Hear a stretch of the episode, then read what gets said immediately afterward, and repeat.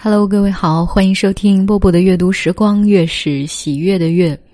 今天给大家读的这篇文章呢，听起来有点鸡汤哈、啊，甚至它的真实性都无法考究，但是它所传递的精神还是值得我们去体悟跟学习的。以及特别提醒一下，如果你是写作爱好者的话，你会发现这篇文章里面的故事情节设置啊，跌宕起伏，会让人一直想追着猜结果呢结果呢对啊、呃，如果你这样去写故事，应该会收获很多读者吧。来听一下，高贵的生命不卑微，朱国勇。他是黑人，一九六三年二月十七日出生于纽约布鲁克林贫民区。他有两个哥哥，一个姐姐，一个妹妹。父亲微薄的工资根本无法维持家用，他从小就在贫穷与歧视中度过。对于未来，他看不到什么希望。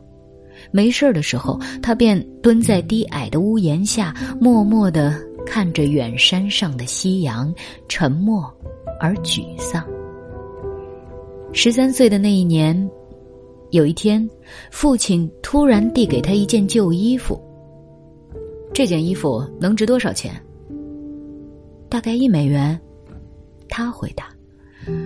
你能将它卖到两美元吗？父亲用探寻的目光看着他。傻子才会买，他堵着气说。父亲的目光真诚又透着渴求。你为什么不试一试呢？你知道的，家里日子并不好过，要是你卖掉了，也算帮了我和你的妈妈。他这才点了点头。我可以试一试，但是不一定能卖掉。他很小心地把衣服洗干净，没有熨斗，他就用刷子把衣服刷平，铺在一块平板上阴干。第二天，他带着这件衣服来到一个人流密集的地铁站，经过六个多小时的叫卖，他终于卖出了这件衣服。他紧紧攥着两美元，一路奔回了家。以后每天他都热衷于从垃圾堆里掏出旧衣服，打理好后去闹市里卖。如此过了十多天，父亲突然又递给他一件旧衣服。你想想，这件衣服怎样才能卖到二十美元？怎么可能？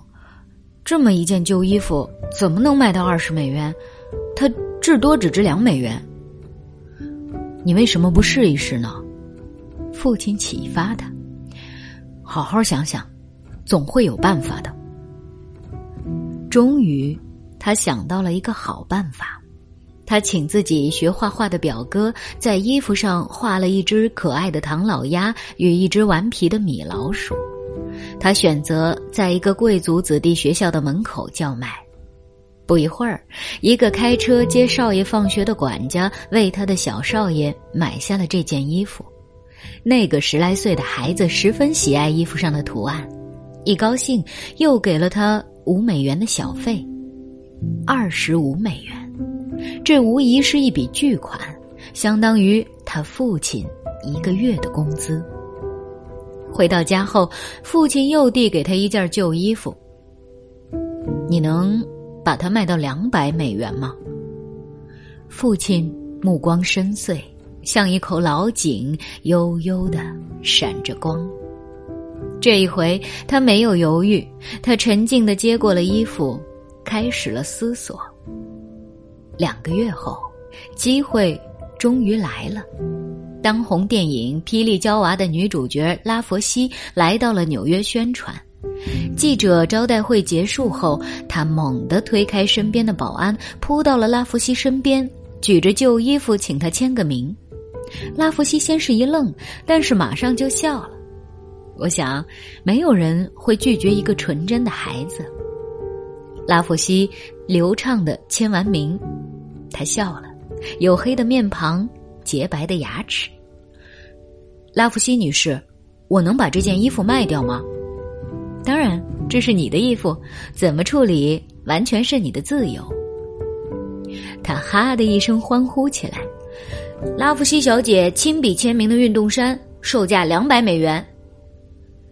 经过现场竞价，一名石油商人以一千两百美元的高价收购了这件运动衫。回到家里，他和父亲还有一大家人陷入了狂欢。父亲感动得泪水横流，不断地亲吻着他的额头。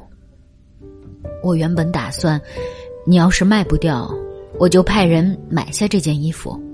没想到你真的做到了，你真棒，我的孩子，你真的很棒。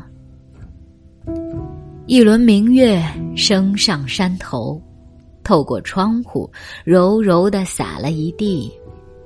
这个晚上，父亲与他抵足而眠。父亲问，孩子，从卖这三件衣服中，你有明白什么吗？我明白了，您是在启发我。他感动地说，只要开动脑筋，办法总是会有的。父亲点了点头，又摇了摇头。你说的不错，但这不是我的初衷。我只是想告诉你，一个只值一美元的旧衣服都有办法高贵起来，何况我们这些活生生的人呢？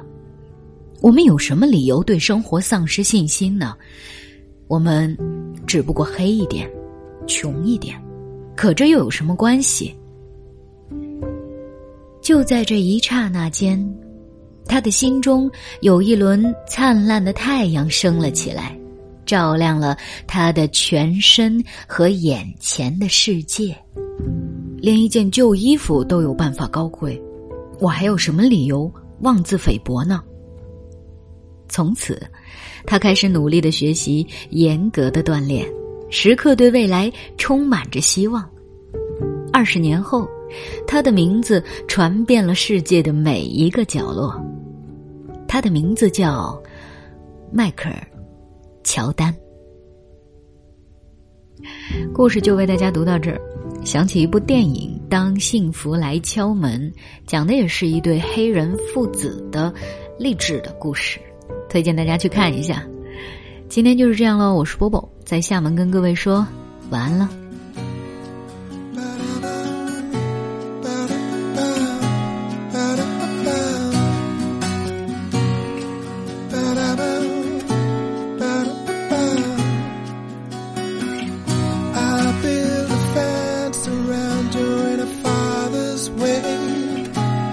Try to feel what it is you're going through, 'cause I've played many ways. When you grow, how much will it take to slow you down? Half the way.